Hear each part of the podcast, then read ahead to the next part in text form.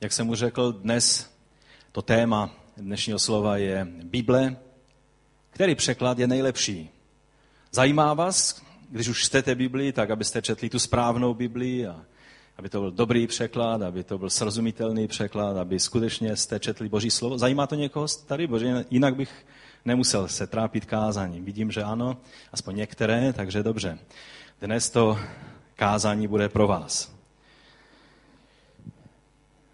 V druhé Timoteově, tak jak už jsme četli, je napsáno, že veškeré písmo je vdechnuté Bohem a je na nejvýš užitečné. Vyučuje nás a usvědčuje, napravuje a vychovává ve spravedlnosti. Aby byl boží člověk dokonale připraven a vybaven ke každému dobrému dílu. Aby byl boží člověk dokonale připraven a vybaven ke každému dobrému dílu.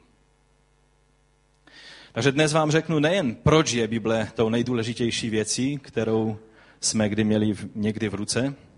Uvědomujeme si, že tím, že držíme Bibli v ruce, že je to, to nej, ten nejdůležitější předmět, který můžeš v ruce mít. Napadlo vás to někdy? Někteří si říkají, když byly třeba korunovační klenoty ukazovány v Praze, v Praze tak si říkali, kdybych tak mohl vzít tu eh, svatováclavskou korunu do rukou a potěžkat ji a podívat se tam na ty brilianty a na, na to kilo, dvě, tři nebo kolik má kilo zlata. Ano, svatováclavská koruna je velice vzácná. Vídenští císaři věděli, proč byli tak pišní na to, že ji mohli při korunovaci mít na hlavě. Ale to, co držíme v ruce, vypadá tak obyčejně. Já jsem si záměrně vzal do ruky takovou, mám tady i takové ty víc luxusní vydání Bible, ale takové obyčejné Bible. Když ji držíme v ruce, držíme tu, ten nejcennější předmět, za kterým tisíce, tisíce, neli sta tisíce lidských životů byly obětovány, protože ďábel tak nenávidí tuto knihu, že se ji snažil mnohokrát v dějinách zlikvidovat, vzít z rukou lidí, Eh, udělat ji tak nesrozumitelnou, aby byla kázána třeba v latině, že, tady v Evropě a latinsky rozuměli jenom ti největší vzdělanci a, a běžní lidé jako ty a já prostě by neměli přístup, nebo neměli přístup k Bibli. A taky byla velice drahá, protože eh, byla psána na rukopisech a rukopisy si mohli pořídit jenom nejbohatší lidé. Kdo z vás ještě nemá Bibli, ještě, ještě se nezmohl na to, aby si koupil, nebo nedostal ještě Bibli? Je tady někdo takový? Všichni máme Bibli. Tak je přístupná a je to skvělé. Takže dnes vám řeknu nejenom to, že Bible je ten nejskvělejší a nejdůležitější předmět, který jsme kdykoliv v ruce drželi, protože obsahuje psané boží slovo, které je živé, věčné a mocné. To je. Jinak kniha je kniha. Ale tím, že tato kniha obsahuje Boží slovo, proto je tak důležitá. Dnes vám ale taky prozradím, který překlad Bible je ten absolutně nejlepší. To na závěr takový bonus eh, pro, eh, pro to dnešní kázání se dozvíte. Tak který teda překlad, když se vás někdo bude ptát, tak aspoň už budete vědět odpověď.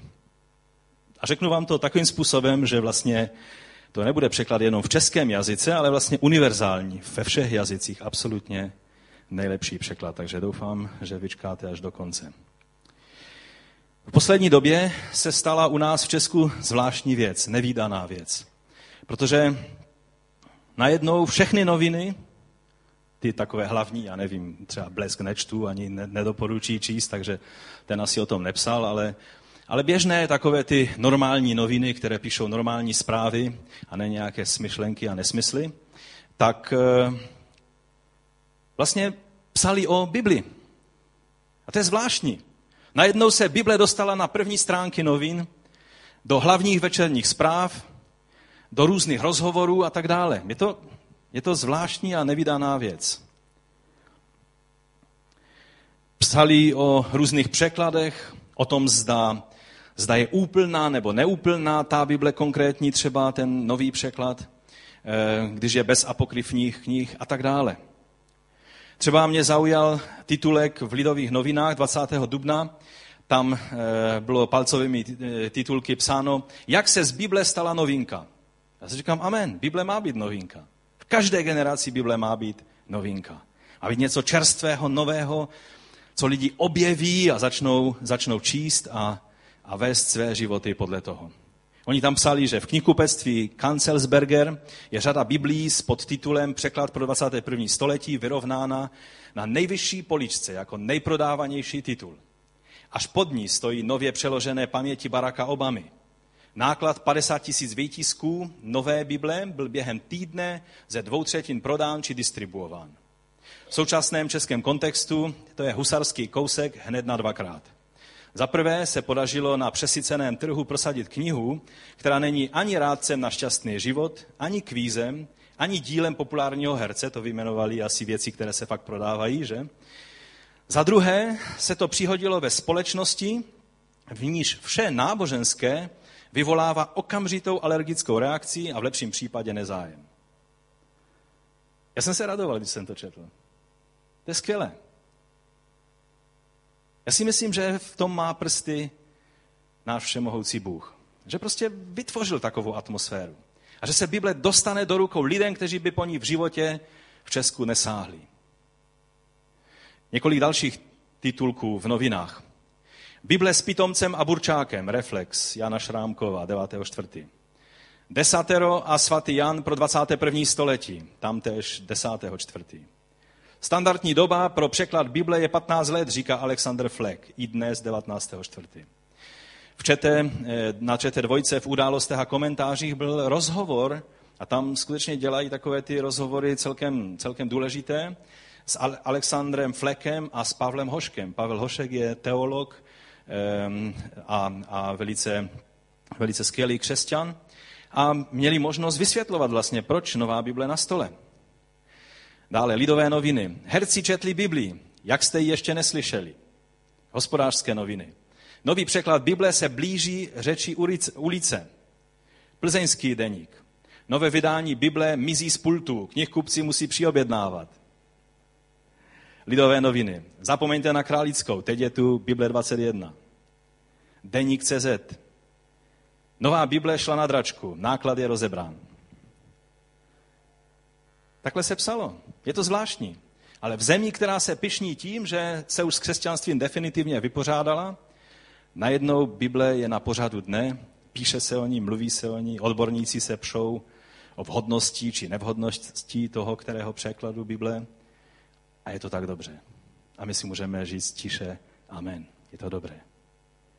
Samozřejmě zprávy víte, jaké jsou. Jeden týden je to, pak se stane něco jiného a všechno zase se píše o něčem jiném. Ale já věřím, že něco se stalo a že něco bude pokračovat.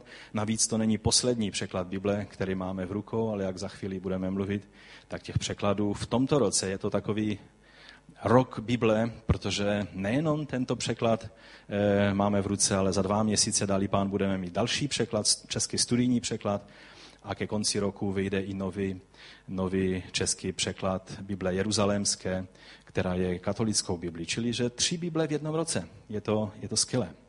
Takže za prvé, tak jak už jsem řekl, Bible je tou nejdůležitější věcí, kterou jsme kdy drželi ve svých rukou a proto je dobré, že si Bible získala pozornost i tady v našich médiích.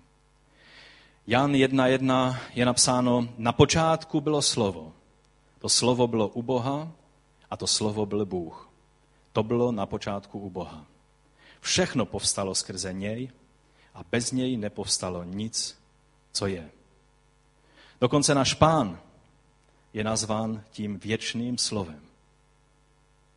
A to věčné slovo je nazváno Bohem. Že nejenom bylo u Boha, ale že slovo byl Bůh. To znamená, že nějakým věčným způsobem Mesiáš, tato Bible a věčný Bůh na nebesích jsou propojení a jsou součástí jedné bytosti. Slovo, které je nám dáno v Bibli, v Božím slovu, vlastně tím, co je tam psáno, jak často je to tam psáno a co je zdůrazněno a co je méně zdůrazněno, to všechno je pro nás živým božím slovem, které, je, tak jak jsme četli, to, co má formovat naše životy. Příští neděli budou e, letnice, svátek letnic. V církevním kalendáři jsou to svátky svatodušní, neboli e, svátek vylítí Ducha Svatého. A jelikož příští neděli tady nebudeme mít zhromáždění, tak jsem si řekl, že dnes bude letniční kázání. Možná si řeknete, no tak počkej, buď budeš mluvit o vylití Ducha Svatého, nebo budeš mluvit o Biblii. Já vám chci říct, že budu mluvit o tom též. Budu mluvit o Biblii a tudíž o důležitosti vylití Ducha Svatého, o důležitosti toho, co se stalo o letnicích. Nás zajímá samozřejmě, co ty svatky znamenají, obzvlášť když nám konkrétně se říká, že jsme letniční křesťané, že? Když Izrael přešel skrze křest, jak to je nazváno v Novém zákoně, Rudého moře, tak víme, že zůstával pod oblakem boží šekíny, neboli oblaku boží přítomnosti. A pak by se zdálo, že už má vše potřebné, co by potřeboval mít, jenom hurá, jdeme do Kanánu nejkrátší cestou. Ta nejkratší cesta byla pelištejská cesta, severní, protože to tam je nejkratší, že, z Egypta nahoru hned do Palestiny. A zdálo by se, že když Bůh nám tak slavně vysvobodil ze světa Egypta, když jsme tak slavně prošli křtem ve vodě, když jsme tak slavně pod přikrytím Ducha Svatého a Boží přítomnosti v oblaku a v ohni, co ještě můžeme potřebovat k tomu, abychom zdarně a vítězně a úspěšně došli do zaslíbené země. Jak vidíme, tak se muselo stát ještě něco velmi důležitého a o tom právě je svatek, jsou svátky letnic.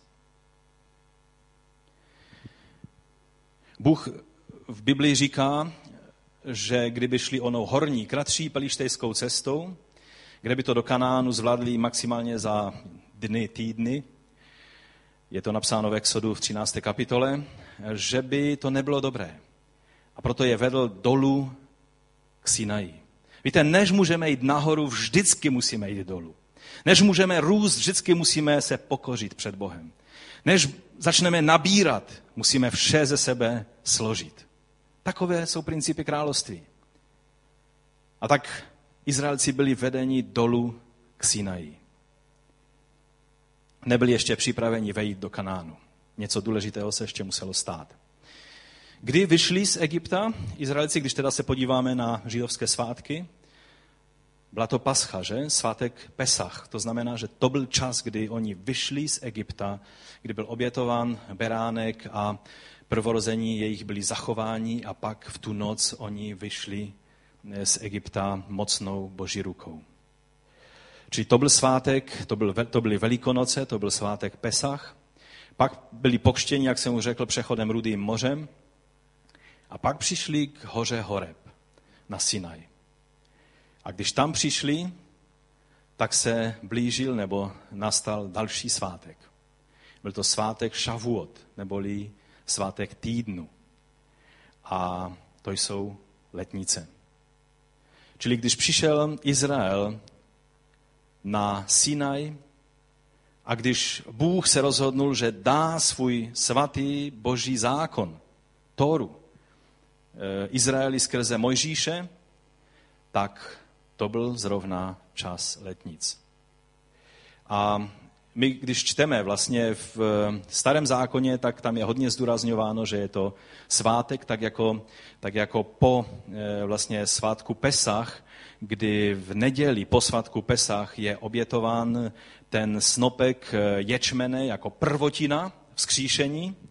Eh, my víme v Novém zákoně na Ježíše, o tom jsme dlouho mluvili, že to vlastně ukazuje na Ježíše jako prvotinu. Pak si měli odpočítat 50 dnů a v 50. den měli slavit svátek dalších prvotin, ale to už byla prvotina žně, eh, té plné žně, byla to měli pak obětovat vlastně dva bochníky, už ne nekvašeného chleba, ale kvašeného chleba. A eh, byl to vlastně, byla to pšeničná žeň za 50 dnů od té, od té první. A to nám ukazuje jako nádherný obraz toho, co vidíme v našem pánu Ježíši Kristu, co se stalo, a pak zrod církve, protože židé eh, vždycky, když eh, je svátek Šavuot, neboli letnice, tak čtou kromě Tóry, tak čtou i eh, knihu Rud.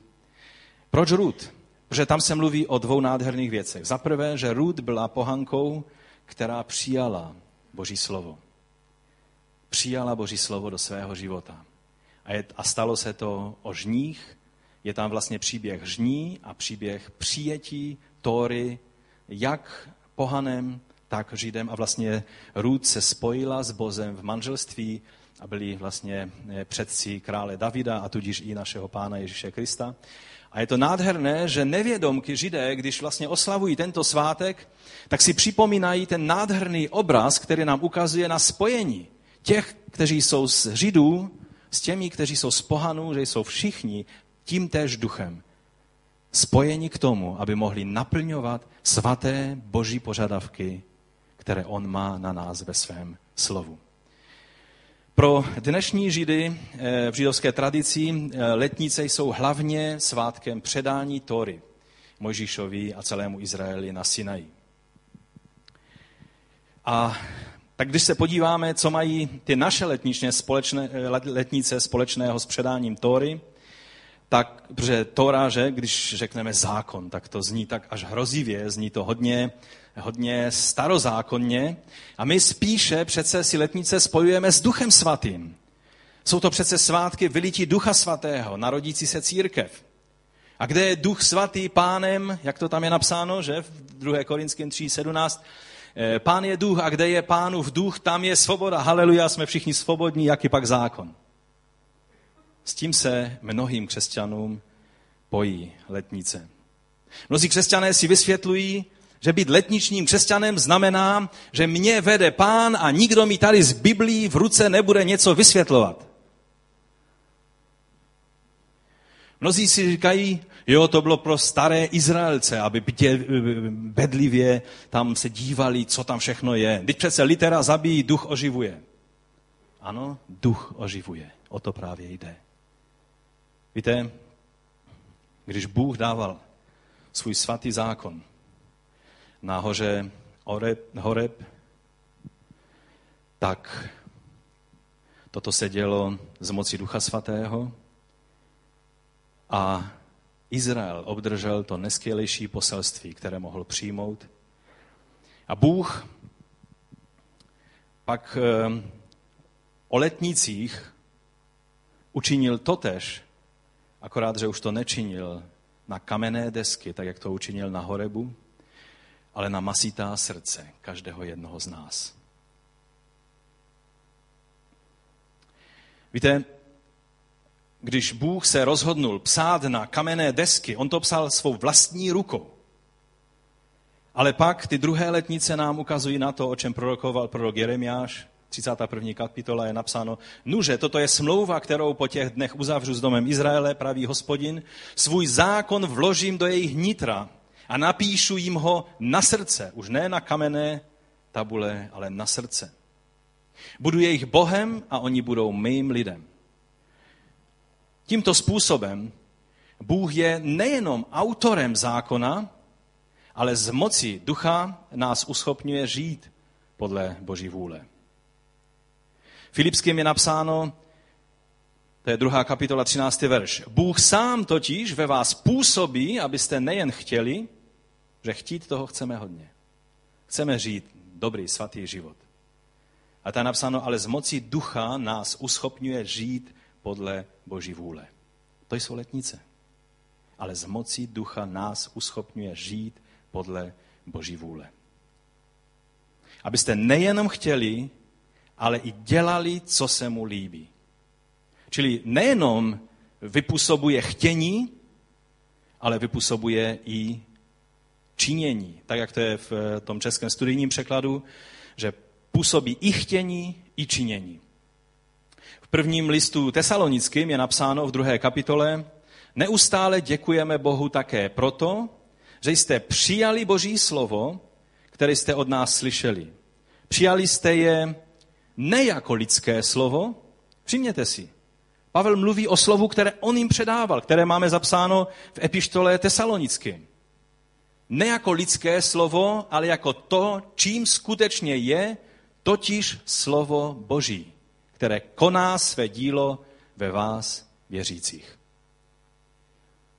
Čili, že to, co bylo předáno proroky a apoštoly, je boží slovo. To, čím skutečně je totiž slovo boží. Když se vrátím zpátky na horu Sinaj, tak eh, Izraelci měli skvělou možnost mít ve svých rukou. Oni mohli, měli šanci přijít k Mojžíši a v jeho rukou byly kamenné desky, které Bůh napsal svou vlastní rukou. Dokážete si představit, že, že mohl existovat kámen, který nebyl napsán Mojžíšem, nějakým eh, majzlíkem, že tam vytesával nějaká hebrejská písmenka, ale že to bylo napsáno božím prstem. Oni měli možnost to mít. A Mojžíš sestupuje z hory, protože ho Bůh upozornil, ať raději, raději už jde, že je ho tam třeba. Sestupuje z hory a drží ty desky, na kterém byly, byly zapsány. Desatero božích přikázání. Vlastně jádro toho, čím je zákon. Sestupuje z hory a už v dálce slyší. Tam bylo rušno a veselo. Lid tančil, užíval si své náboženství. Vytvořili zlaté tele, které jim připomínalo vlastně e, egyptské bohy. A řekli, to je hospodin, který nás vyvedl z Egypta. A tancovali a užívali si. A Mojžíš, když toto uviděl, co se stalo, jak krátká doba stačila na to, aby lidé zapomněli na to, kým skutečně je Bůh. Samozřejmě to byl taky jenom důkaz toho, že zákon je nutnost, že Bůh musí dát své slovo, aby lidé mohli žít podle jeho vůle, že jinak tohle udělá každý člověk, který se neřídí Božím slovem. Že začne tančit kolem svého zlatého telete. To zlaté tele může být cokoliv ve tvém životě. Že začneš dělat věci, které si myslíš, že jsou uctíváním Boha, ale přitom jsou rouháním a jsou znesvěcováním Boha. Tohle se stalo Izraelcům. A Mojžíš, když viděl, co se stalo, tak udeřil těmi deskami na zem, rozbil je. A pak tam čteme spoustu velice nepříjemných věcí, které se musely stát, protože to bylo znesvěcení toho okamžiku. Izraelci měli možnost držet v rukou slovo, zákon, který byl napsán vlastní boží rukou. Ale skončilo to tak, že Bůh je milostivý a dal ještě jednu šanci. A Mojžíš znovu šel nahoru. A musel připravit desky a znovu byly napsány eh, boží zákony, ale už jako jako dílo skrze prostředníka Mojžíše. A my, když si, se tak díváme na Izraelce, tak si říkáme, strašné věci se to staly.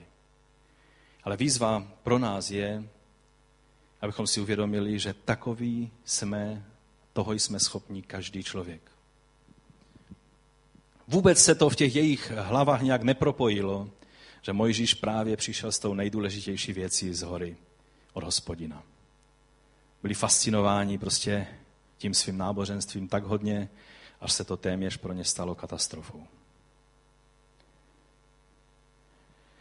K přímému psaní svého zákona se Bůh vrátil kdy? O těch dalších letnicích. O těch novozákonních letnicích o tom novozákonním svátku Šavuot, kdy bylo po ukřižování, po, po oběti Pána Ježíše Krista, jeho vzkříšení, bylo 50 dnů.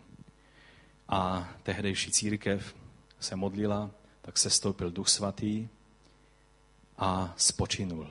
A byli naplněni všichni ti, kteří byli v oné horní místnosti. Zákon Boží měl připravit Izrael ke zdarnému vstupu a životu v Kanánu, v zaslíbené zemi. Zaslání Ducha Svatého nás obdobně připravilo pro život podle Božího věčného zákona. Víte, Bůh není ten, který říká, tady je mé slovo a teď ho budeš naplňovat a když ho nebudeš naplňovat, tak tě strestám. On je ten, který když nám dává své slovo, tak nám dává i své zmocnění Ducha Svatého. A o tom jsou letnice. Zmocnění Ducha Svatého. K tomu, abychom mohli žít podle jeho vůle, mohli naplňovat jeho vůli ve službě i ve všem, co děláme. Že, že život podle Božího slova, podle Bible není jenom naším zbožným přáním, ale je možností skrze naplnění Ducha Svatého. Jeden starý bratr když si řekl, Zákon to je teploměr. Když máš ve svém nitru Ducha Svatého, pak ovšem nemáš jenom teploměr, ale máš ve svém životě termostat. Víte, kdysi ve starém autě jsme měli teploměr. To byl takový kulatý teploměr, který vždycky ukazoval teplotu a v zimě bylo zima, v letě bylo horko, někdy tam bylo i 50 stupňů tepla na tom teploměru. Ale to, to bylo sice milé, že mi ten teploměr ukazoval, jak je horko v tom autě, ale nebyl schopen ani ten teploměr, ani já s tím nic udělat. Vzpomínám si takovou situaci, kdy jsem, jsme cestovali s manželkou do, do Francie, do Paříže a jeli jsme starou Škodovkou 120. Nejenom, že jsem na hranici po 500 kilometrách někde v dolním, či horním, či jak se tam jmenuje, dvořišti, zjistil, že nemám technický průkaz a, a na hranici mě nechtěli kvůli tomu pustit, ale pak jsem je usmlouval, protože jet zpátky se mi nechtělo.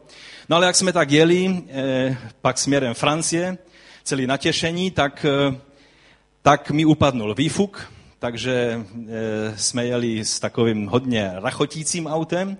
No a pak ještě přestal fungovat větrak, který měl, měl vlastně dávat nějaký, nějaký chladný, nebo teda chladný, chladný vzduch nebyl, ale aspoň nějaký vzduch do auta protože venku bylo snad 40 stupňů tepla.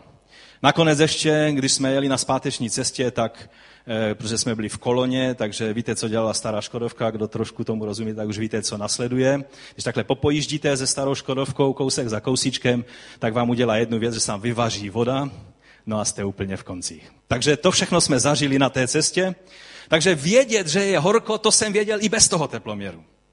Většina lidí ví, že je hříšná i bez toho, že jim to někdo řekne. Je to tak? Víte, eh, mít auto, které nejenom ti ukáže, jak je horko, ale taky s tím něco udělá, je skvělá věc. Teď, když máme, a dneska už většina aut se prodává s klimatizací, tak je to skvělé. Že vlastně se nezajímáte, kolik je, akorát kolik má být stupňů. A to auto se snaží dělat všechno pro to, aby ty stupně dodrželo. To přesně dělá Duch Svatý ve tvém životě a v mém životě. Neukazuje ti stále jenom 50 stupňů, dělej s tím něco. Ale tě zmocňuje k tomu, že můžeš mít tu správnou teplotu nebo ten správný postoj ve tvém životě. Když očekáváme, když se otevíráme na něho, tak tehdy můžeme být zmocněni k tomu, abychom žili podle vůle Boží. Řekneš, no ale mně se to nedaří, mně ten termostat nefunguje. Ano, i nejlepší auto se pokazí.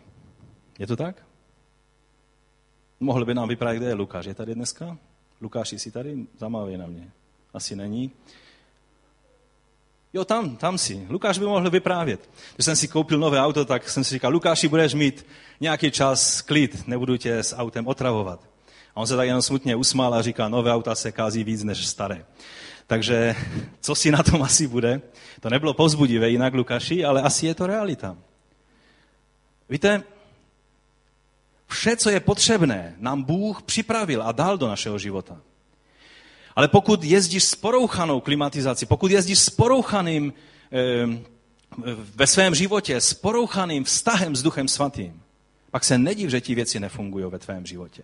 Letnice nebyly proto, aby donutili člověka, ať to chce nebo nechce, že bude mít ducha svatého. Letnice, když Bůh vylil svého ducha, tak je možnost od této chvíle, aby každý člověk, nejenom výjimeční proroci ve starém zákoně, ale každý člověk aby se mohl otevřít na působení Ducha Svatého a mohl být naplněn Duchem Svatým. Mohl se modlit jiným jazykem, jak mu Duch dává vyslovovat, což je zbudování našeho vnitřního člověka. Mohli jsme prožívat jeho působení, zázračné, mocné působení v našem životě.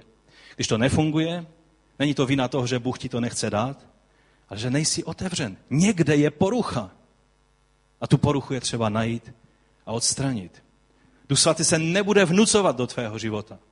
Nikdy v životě Duch Svatý tě nebude ohýbat přes koleno. Všechna ta hnutí, která mluví, že já jsem nemohl, Duch Svatý se mnou dělal věci, já jsem s tím nemohl nic udělat, jsou velice podezřelá hnutí. Že Duch Svatý nedělá s lidmi věci, které je napsáno, že duch proroka je poddán proroku. Duch Svatý je gentleman. On vstupuje natolik do tvého života, kolik mu dáš prostoru.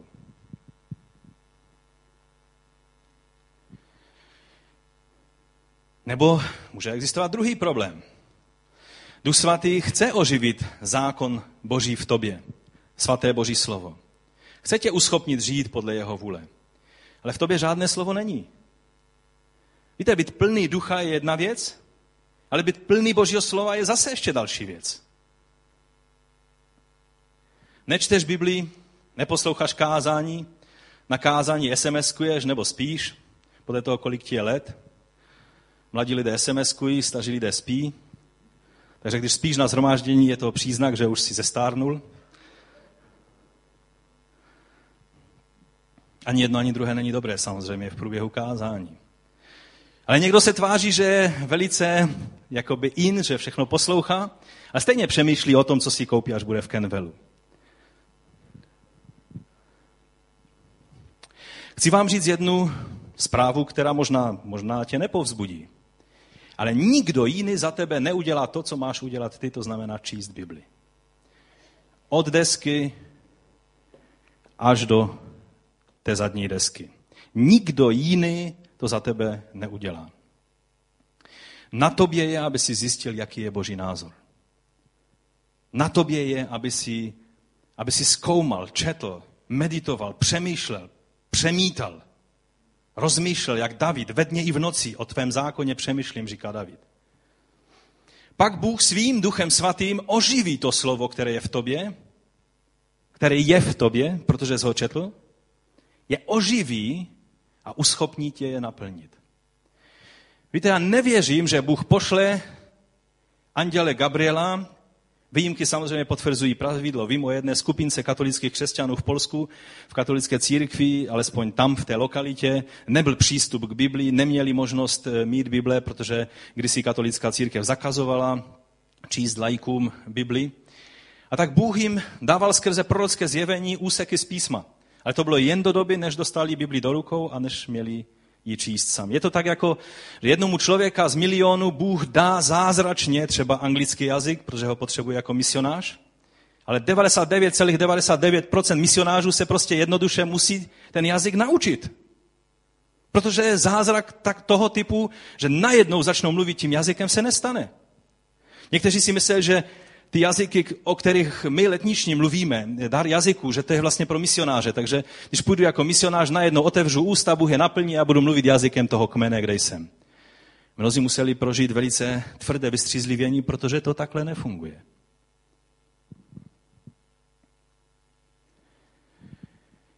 Takže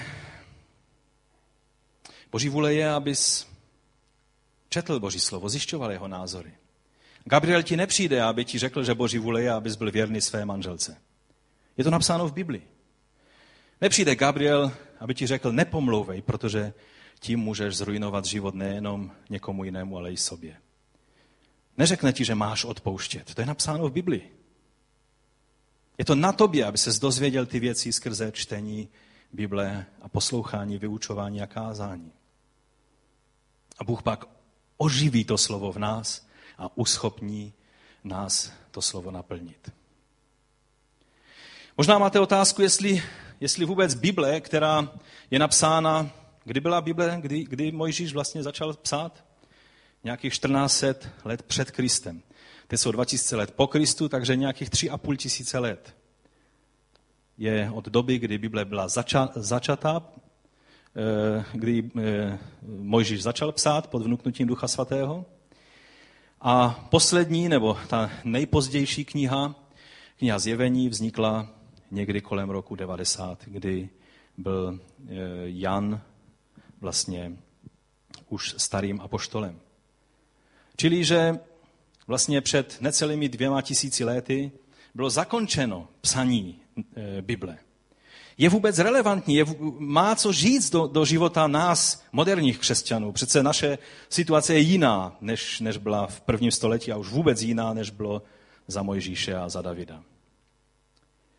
Víte, aniž si to uvědomujeme, tak naše civilizace stojí na Božím slově. Dneska v píše, mnozí lidé se chlubí tím, že dokážou žít spořádaný život. Já jsem viděl, já jsem viděl dokumentární filmy, kde lidé to říkali, já nepotřebuji nějakou Bibli a nějaké desatero k tomu, abych žil jako slušný člověk.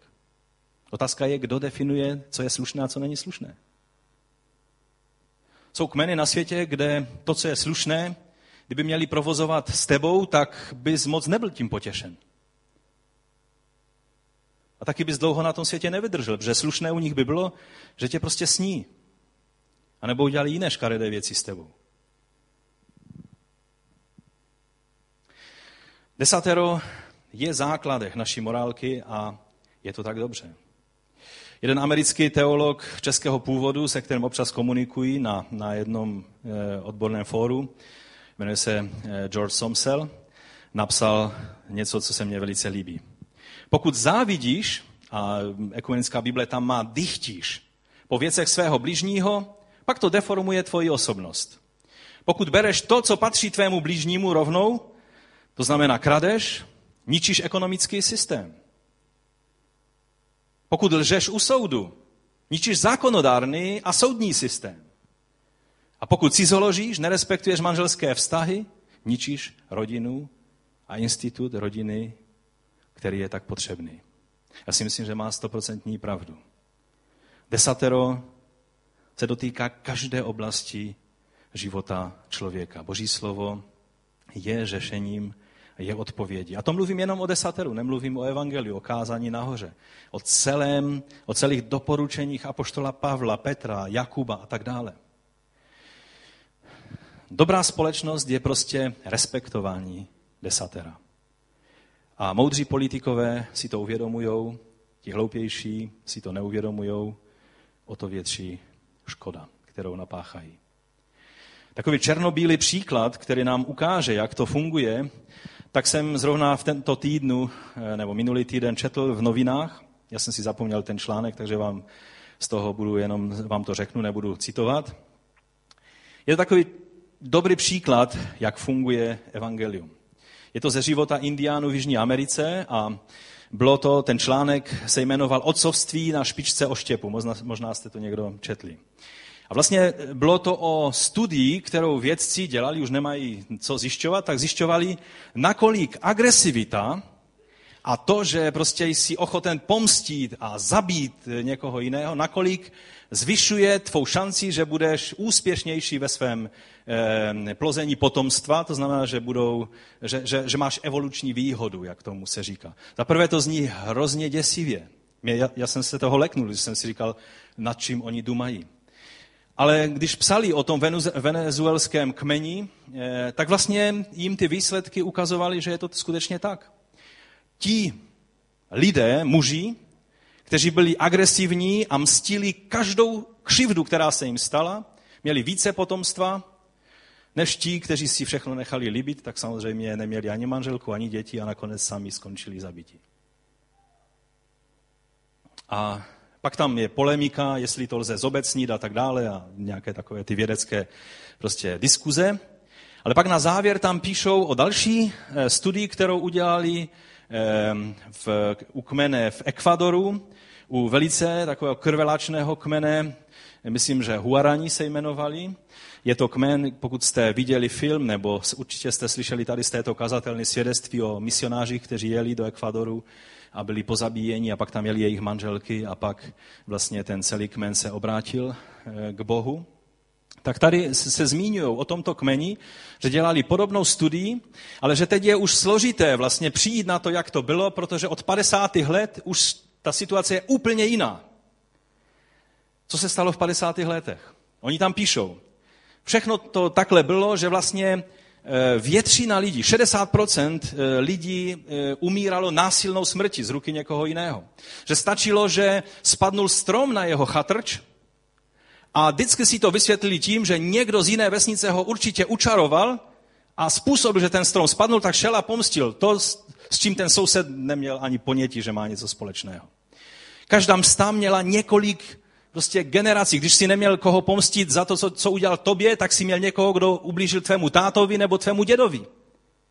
Vždycky byl důvod k pomstě. A tak zabíjení šlo z jedné vesnice do druhé. V 50. letech, oni tam píšou, se to pak změnilo. Skončilo to. A žijou v míru milovně. Tito stejní lidé. A jejich děti a potomci. A říkají, změnilo se to, když přišli misionáři a když jim řekli, že Bůh si už nepřeje další zabíjení.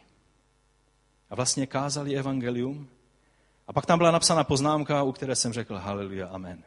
Tam bylo napsáno, že ti misionáři cítili, jako by ti lidé, kterým, kterým to oznámili, že Bůh si nepřeje další mstu, další zabíjení, jako by si s úlevou vydechli.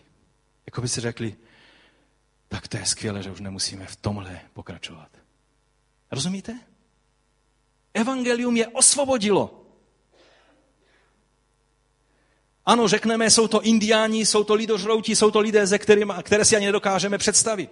Já jsem mezi takovými lidma byl, kteří byli bývali takovými e, lidožrouty.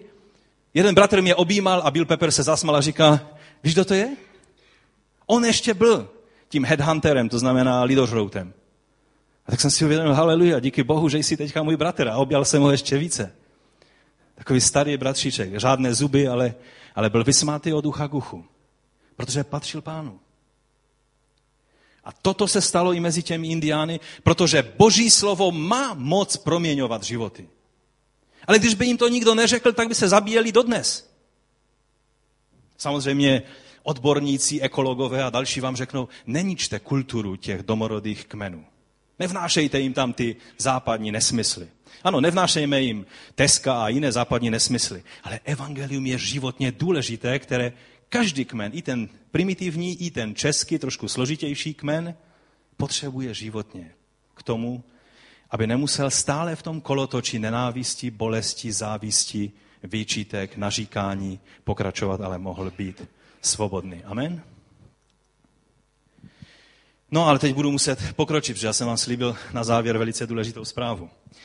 Takže pojďme se podívat, jak se tedy Bible k nám dostala. Já si tady pustím, pustím některé prezentace. Víte, kdysi Bible byla v takových svitcích, to je vlastně svítek Tory a ta ručička, eh, to se říká hebrejský jad, to je prostě ukazovátko, abyste se nedotýkali Tory, abyste četli s tím ukazovátkem. Židé byli velice pečliví v opisování a zachovávání Tory. I celého Tanaku, celého starého zákona, dalších spisů starého zákona. Byli vlastně, eh, eh, měli celý, celou skupinu lidí, kterým se říkalo eh, mazoreti nebo mazorečtí písaři, kteří opisovali, kontrolovali to po sobě, pak ještě sčítali součet toho, prostě, co napsali a když jim to chybělo, tak se to muselo celé zničit a psát znovu, než byla oficiálně ten svítek přijat za, za Tóru. Čili tím ovšem, že oni byli nejenom pečliví v opisování, ale byli i velice, měli úctu ke svítkům, tak vždycky svítek, který už se opotřeboval a bylo ho třeba vyměnit za nový, tak ten starý vzali a s velikou úctou pohřbili. Já jsem viděl v Izraeli místo, kde se takové svítky pohřbívaly. A tam většinou samozřejmě se rozložili a, a nezachovali se, takže do nedávné doby, před několika desetiletími, vlastně jediné, jediné důkazy o tom, že naše Bible, ta, kterou čteme, že souhlasí s tím, co napsal Mojžíš, David, Jeremiáš, Izáš a tak dále, byly svítky takového typu, eh, nebo spíše, spíše toho, toho typu, takové svítky, které pocházely ty nejstarší z roku 800-900. A kritikové Bible samozřejmě, když, eh, když něco jenom trochu lze spochybnit eh, na Biblii, tak hned eh, toho využijou.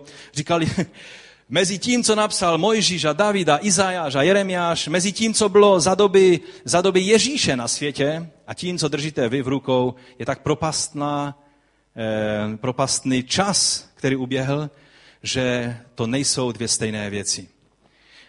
No, pak přišel čas, kdy vzniknul stát Izrael a ve stejném čase Bůh dal, že jeden malý eh, beduínský chlapec hodil kámen do jedné jeskyně v Kumránu, tam se něco rozbilo, on tam vlezl a našel svítky, které byly o víc než tisíc let starší než ty mazorecké, které jsme měli z roku 800-900.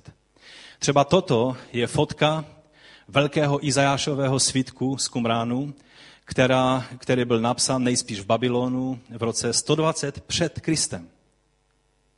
Jsou tam napsána ty též slova, která máš ty ve své Bibli. Když tento svítek byl nalezen, tak všichni odborníci zatajili dech, protože teď si říkali, tak teď, teď uvidíme. ti evangelikální učenci říkali vždycky, že prostě Boží slovo je věrné a můžeme se na něho spolehnout. Takoví ti pochybovači a liberálové ti si říkali, no tak teď aspoň se potvrdí naše slova, jak vzdálené to je. Víte, jak vzdálené to je? Že občas nějaké interpunkční znamenko je jiné. Když si vezmete překlad Bible, který je dělan už se zohledněním kumránských svítků a ten, který je udělan předtím, tak vlastně rozdíl, přečtěte si Izajáše a zjistíte, že rozdíl tam téměř není. Jsou to spíš věci, že díky kumránským svítkům dnes lépe rozumíme hebrejštině a proto i ty věci, které byly v mazoreckém textu, jim lépe rozumíme, protože se našla spousta tisíce spisů, které nám pomáhají pochopit dnes Boží slovo mnohem lépe, než tomu bylo před, před nalezením kumranských svítků. Takže abyste viděli tento svítek, byste museli být ve zvláštním čase, protože on se nevystavuje běžně, v Jeruzalému, v chrámu knihy, to je taková ta zvláštní budova jako vršek eh, té amfory, a pak byste měli možnost. Tady je celé proroctví Izajáše proroka na tomto svítku. Je to skvost a jinak se našla vlastně alespoň citována každá kniha Bible, starého zákona, vyjma knihy Ester. Všechny jiné knihy, tak jak je máte tady v této Biblii, se tam našly. No a možná jste zaslechli, že my protestanti i v novinách se to psalo, že ta Bible je neúplná, že, že nemá všechny knihy biblické. Jak to tedy je? Máme celou Biblii nebo nemáme? Máme celou Biblii podle mazoreckého textu, to znamená, že ten kánon, který používají židé, ten máme v Biblii i my. Byla samozřejmě jiná skupina židů, která byla už víc helenizovaná, to znamená víc eh, řecky mluvili, takže už ani nerozuměli hebrejsky. Bylo třeba přeložit ten, tou starou hebrejskou Biblii do řečtiny. Legenda říká, že bylo 70 eh, učenců, kteří se zavřeli každý do své kopky, udělali překlad do řečtiny, výsledkem je takzvaná Septuaginta, můžete se pak na ní podívat. A že se to vůbec nelíšilo, čili že udělali překlad do řečtiny, bylo to asi 200 let před Kristem. A tam se nacházejí i deuterokanonické nebo apokryfní knihy, z které pak vycházela i katolická církev, když eh, po reformaci, vlastně v 16. století, když byl Tridentský koncil, tak eh, eh, vlastně kanonizovali nebo dali do oficiálního seznamu v katolických biblích i deuterokanonické knihy, to jsou apokryfní knihy, které třeba já tady mám ekumenickou biblii i s apokryfními knihami, můžete se pak na ní podívat. Jsou tam vlastně knihy Makabejců, Judity a dalších, další spisy, které, které vlastně e, nejsou součástí hebrejského kanonu nebo seznamu svatých písem. Takže když se tě někdo zeptá, jestli máš úplnou Bibli nebo ne, když držíš tuhle Bibli v ruce, tak můžeš s čistým svědomím říct, ano, mám úplnou Bibli. Bez ovšem dodatečně kanonizovaných, takzvaných deuterokanonických nebo apokryfních knih. No a jak je to teda s eh, knihami Nového zákona? Myslím si, že existují skvělé knihy a proto by bylo nošením dříví do lesa, kdybych tady o tom nějak eh, složitě mluvil, ale Nový zákon je nejlépe zdokumentovanou eh, antickou literaturou, kterou máme v rukou. Když si myslíte, že nějaké spisy Julia Cezara nebo, nebo Homera nebo někoho, že, že máte eh, jistotu, že je to to, co on skutečně napsal a u Nového zákonu vám všichni takzvaní odborníci říkají, že ne, tak vám chci říct, že situace je opačná. Oproti tu a tam nějakému rukopisu, který ještě je tisíc, z doby tisíc let po třeba tom, co Homer něco napsal, tak nový zákon, dneska už je situace, že máme asi pět tisíc rukopisů, některé obsahují celý eh, nový zákon, jako třeba Codex Alexandrinus a tak dále. Ale pak jsou třeba jenom úryvky. A ty úryvky se neliší od, od těch ostatních. A proto e, dneska můžeme říct, že máme, máme úryvky nového zákona, které jsou z prvního století a blíží se 50. letům. To je vlastně ta generace, která ještě žila která viděla ty věci, kteří byli očitými svědky a my máme vlastně úseky některé tak staré, ze 70. roku, z prvního století, z počátku druhého století a tak dále. Čili, že nový zákon je velice věrně dokumentován a myslím si, že Myslím si, že není důvod, abychom nějakým způsobem měli obavy, že to, co tak třeba jsou ty filmy eh, toho Brauna a já nevím, další věci, které spochybňují vlastně to, co držíme v rukou. Víte, jak se stalo, eh, že máme zrovna ty knihy v Novém zákoně, protože myslím, že právě ten Brown tam píše, že to nějak prostě vlastně pomalu rozhodli pohané, císař, Konstantin a tak dále. Já vám chci říct, jak k tomu, jak k tomu došlo. Víme o tom, že bylo asi deset hlavních vln eh, římského pronásledování v době, v době prvních století, prvních tří století. Většinou ta pronásledování, když byla velice krutá, jako třeba za Nerona, hazeli lidi lvům, upalovali je na křížích, křižovali, dělali strašné věci. Ale vždycky to bylo nějakým způsobem omezeno na určitou lokalitu, třeba Neronovo pronásledování hlavně na město Řím a okolí. Ale když jste vzali Eh, nohy na ramena a utekli, podařilo se vám utéct do nějaké jiné, klidnější části říše, tak jste mohli vlastně uniknout tomuto pronásledování. Ale pak přišlo pronásledování za Diokleciána, to byla ta poslední desátá vlna těch velkých pronásledování. A tehdy to bylo tak systematické a tak rozšířené do celé říše, že vlastně nebylo místa v římské říši, kde byste byli v bezpečí. Pokud našli u vás jakýkoliv svatý spis, dopis epištolu třeba korinským, cokoliv, tak to, byl, to se rovnalo rozsudku smrti. Ta situace byla tak hrozivá, že kdyby Bůh neukrátil ty dny, tak nevíme, jak by to dopadlo, ale to byla snaha zničit veškeré křesťany a zničit jejich svaté spisy, Boží slovo.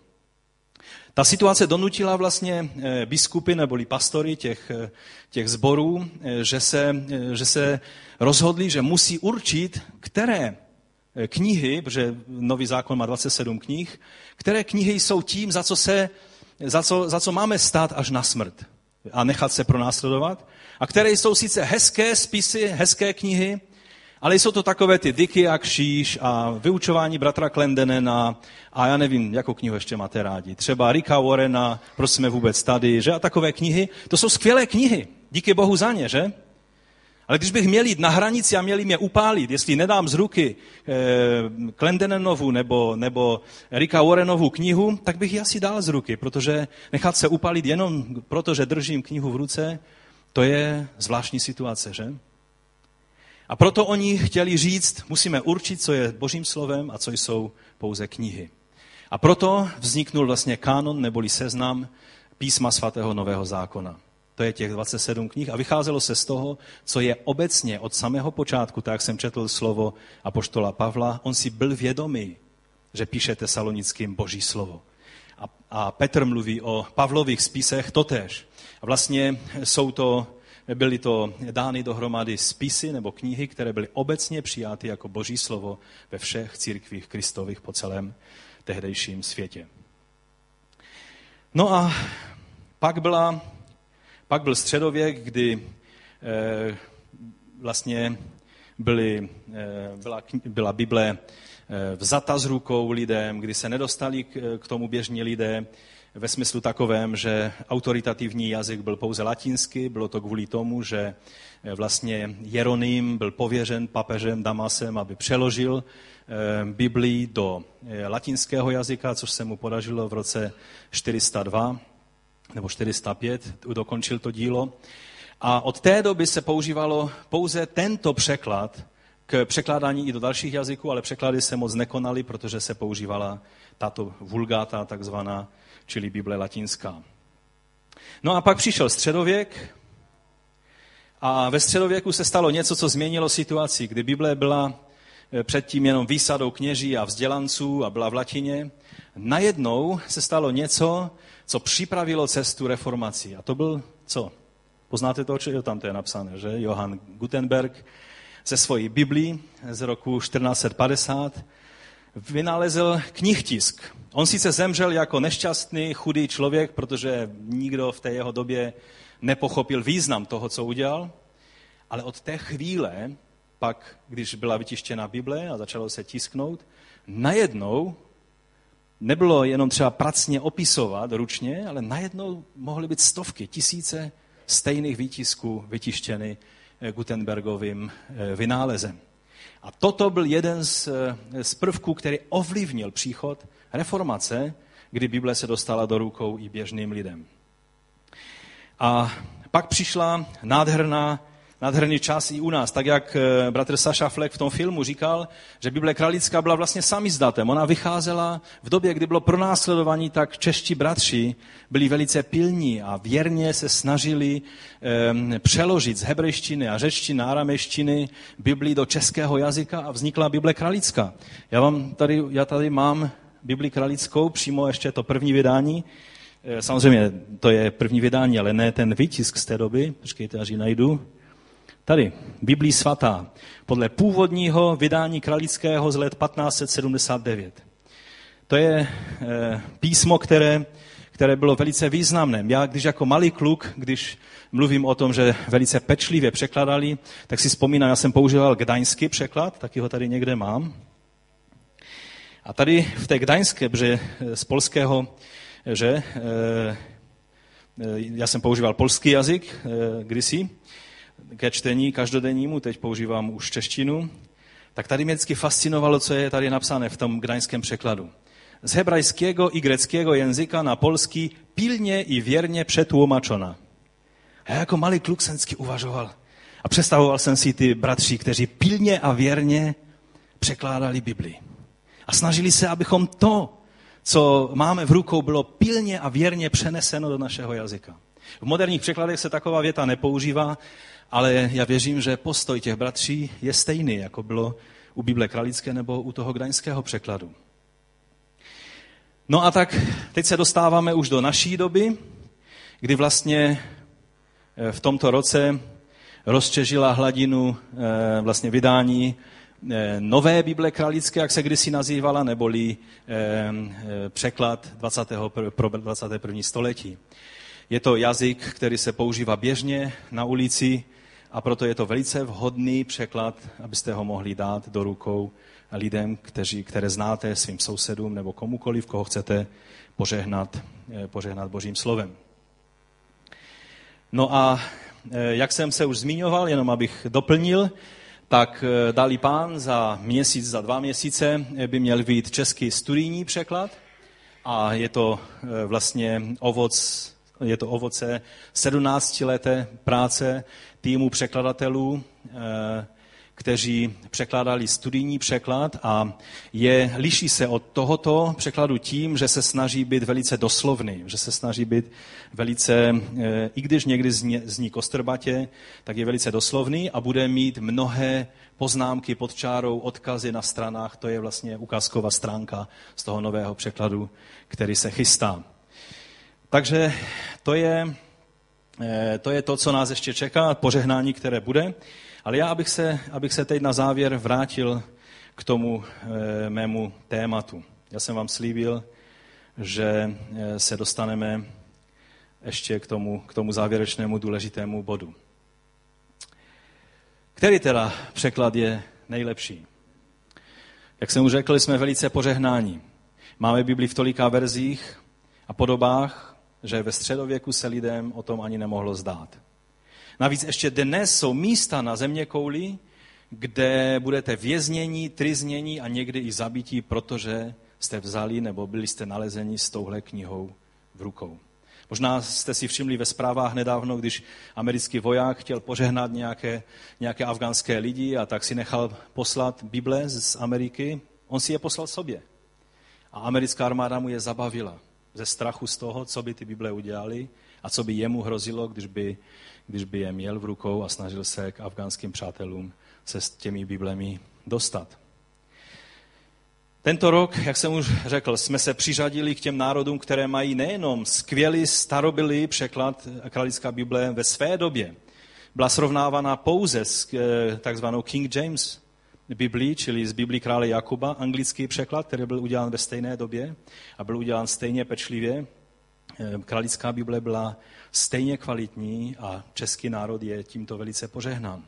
Tak, jak bylo ukázáno v tom videu, dnes ovšem je to nejateističtější národ. Národ, který měl Biblii za Cyrila a Metoděje už u zrodu našeho jazyka. Když se rodil, rodil vlastně slovanský český jazyk, tak, tak v podstatě v době moravské, velkomoravské říše, tak už jsme měli eh, Bibli v našem jazyce. Eh, v 61. roce minulého století se dali dohromady teologové a odborníci a dali dohromady ekumenický překlad. A já vám řeknu, jakkoliv tento překlad mnozí říkají, že, že je problematický a že ho dělali lidé, kteří nebyli znovu zrozeni a tak dále. Já si vzpomínám, že když on vyšel v 70. a 80. letech, tak on i jakkoliv je nedokonalý, tak změnil duchovní atmosféru u nás v naší zemi. Ovlivnil to, že lidé dostávali Bibli do rukou v srozumitelné češtině a to duchovní obrození, které přišlo v 80. letech, bylo výsledkem dokonce i této ekumenické Bible, na kterou mnozí se mračí, že není úplně dobrý a přesný překlad. No a v tomto roce, tak jak už jsem řekl, vyšla tato Bible pod, z e, práce skupiny kolem e, Alexandra Fleka. Za dva měsíce vyjde tento studijní překlad. A koncem roku, ještě asi v listopadu, by měla vyjít takzvaná Jeruzalémská Bible. E, Dominikáni už od 19. století vlastně založili takovou skupinu, Jeruzalémskou biblickou společnost nebo skupinu, která pracovala a v 54. roce vlastně vydali, minulého století vydali poprvé ve francouzštině Jeruzalémskou Bibli, a pak poslední vydání bylo v 73. roce, pak se začala překládat do mnoha evropských jazyků s přihlednutím k tomu francouzskému překladu, ale s, taky s přihlednutím k originálním jazykům a v tomto roce by měla vyjít e, samozřejmě, jelikož je to katolický překlad, i s deuterokanonickými knihami vyjde eh, v listopadu. Takže to je, to je skvělé. Tolik, tolik překladů eh, k dispozici a jak si z toho vybrat, že? Eh, překlady bychom mohli dělit na několik skupin, takže na závěr můj čas už je pryč, takže jenom velice stručně existují doslovné překlady, kdy ta myšlenka je přeložit slovo odpovídajícím slovem v češtině. Čili takovým překladem je vlastně kralická Bible nebo ten gdaňský překlad do polštiny, kdy se bere slovo jako základ a snaží se najít eh, vhodné slovo, kterým se to slovo přeloží. Eh, tomu se říká doslovný eh, překlad. Někdy má problém v tom, že, že je hůř srozumitelný, a někdy se stává, že doslovný překlad je méně přesný než překlad jiný, takzvaný dynamický, čili myšlenka přeložena českou Eh, větou, myšlenkou. Čili to jsou dynamické překlady, ekumenický překlad, nebo ten, eh, tento nový překlad Bible 21. století je klasickým příkladem dynamického překladu, kdy snaha je co nejvěrněji, pilně i věrně, jak jsem řekl, že eh, předat myšlenku hebrejskou nebo řeckou, českou větou nebo českým vyjádřením. Tyto překlady jsou velice srozumitelné, ale někdy mají za následek to, že ten překladatel už nám jakoby vnucuje své teologické názory skrze tento překlad. A to je samozřejmě nevýhoda tohoto překladu. Pak ještě existují parafrazované překlady. Já tady mám jeden anglický překlad, který je parafrazovaný Parafraze znamená jít, jít vedle. To znamená, že řekni to svými slovy prostě. Takhle bychom to asi řekli, že prostě to, co je v Biblii napsáno, říct svými slovy a to už je silně ovlivněno vlastně e, názory toho, který to překládal. Můžete se pak i na tuto Bibli podívat. Takže který překlad je nejlepší? Na závěr už vám to teda řeknu velice jednoduše. Ten, který skutečně používáš, který pravidelně čteš a uplatňuješ do svého života. Co je ti z toho nejlepšího a nejpřesnějšího překladu, který sbírá prach na poličce nebo v šuplíku, nebo ho máš nainstalovaný v počítači, nebo dokonce ho máš nainstalovaný v telefonu. Nebo dneska i tu Biblii 21 si můžete natáhnout eh, do svého telefonu, že? A prostě cokoliv. Co z toho, že to máš, co z toho, že já mám všechny překlady a studijní Bible a třeba tady to je moje první studijní Bible, když jsem se modlil, pane, já potřebuju, já mám vyučovat tvé slovo a já, já potřebuju eh, zjistit, jak ty věci jsou. Modlil jsem se za studijní Bibli jednoho dne, jeden bratr z Německa zaklepal na dveře, ještě jsme bydleli dole na Střelniční ulici, já jsem otevřel dveře a on tam stál takhle z Bibli v ruce a říká, víš, hodně spěchám, nemám čas, ale tohle jsem ti chtěl předat. A předal mi studijní Dejkovou poznámkovou Bibli. Já jsem byl, já jsem byl úplně v šoku, jak Bůh vyslyšel tuto modlitbu. Pak tady někde je Thompsonova Bible, úplně skvělá Bible, která má spoustu pomocného materiálu. V notebooku mám skvělou Bibli, ale co je to platné, Když máme Bibli, kterou si koupíš třeba v kůži nebo tu nej, nejkvalitnější provedení a pak ona bude ležet a nebudeš ji používat k pravidelnému čtení. A když už ji teda budeš číst, tak ji pak stejně neaplikuješ do svého života. A proto i problematický překlad, který pravidelně používáš, čteš a z bázní Boží aplikuješ do svého života a spoléháš na Ducha Svatého, že tě zmocní, aby si mohl plnit Boží vůli, to je ten nejlepší překlad pro tebe. Povstaňme k modlitbě.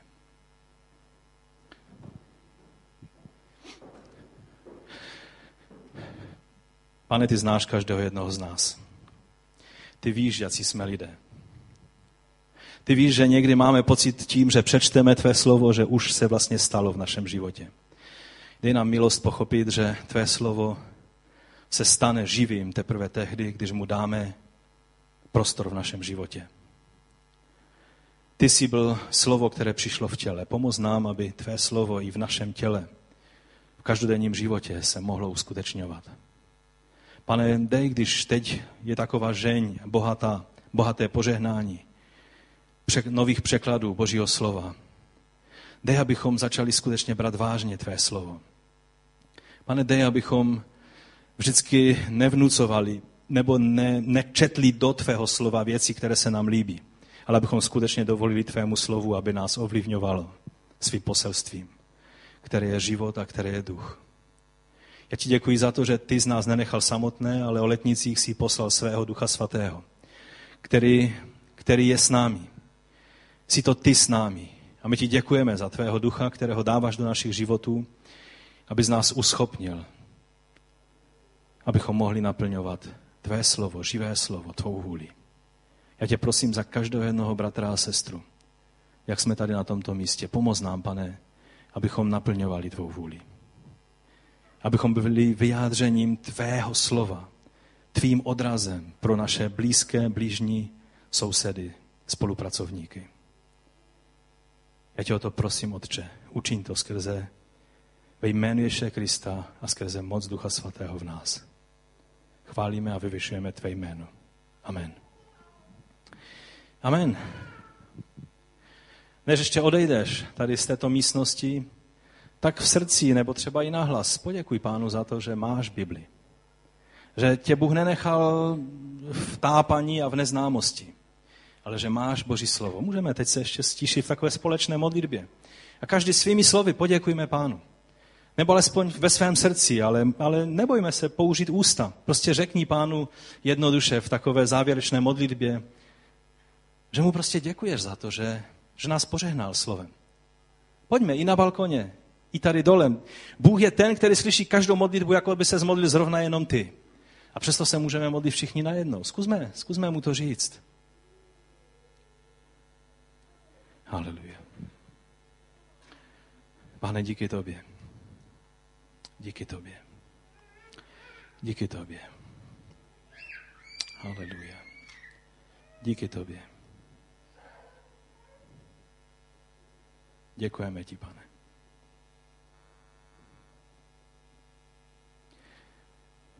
Děkujeme ti za všechny překlady, pane. Za starou Biblii kralickou. Za ekumenický překlad. Za Biblii 21. století. Za ten připravovaný studijní překlad.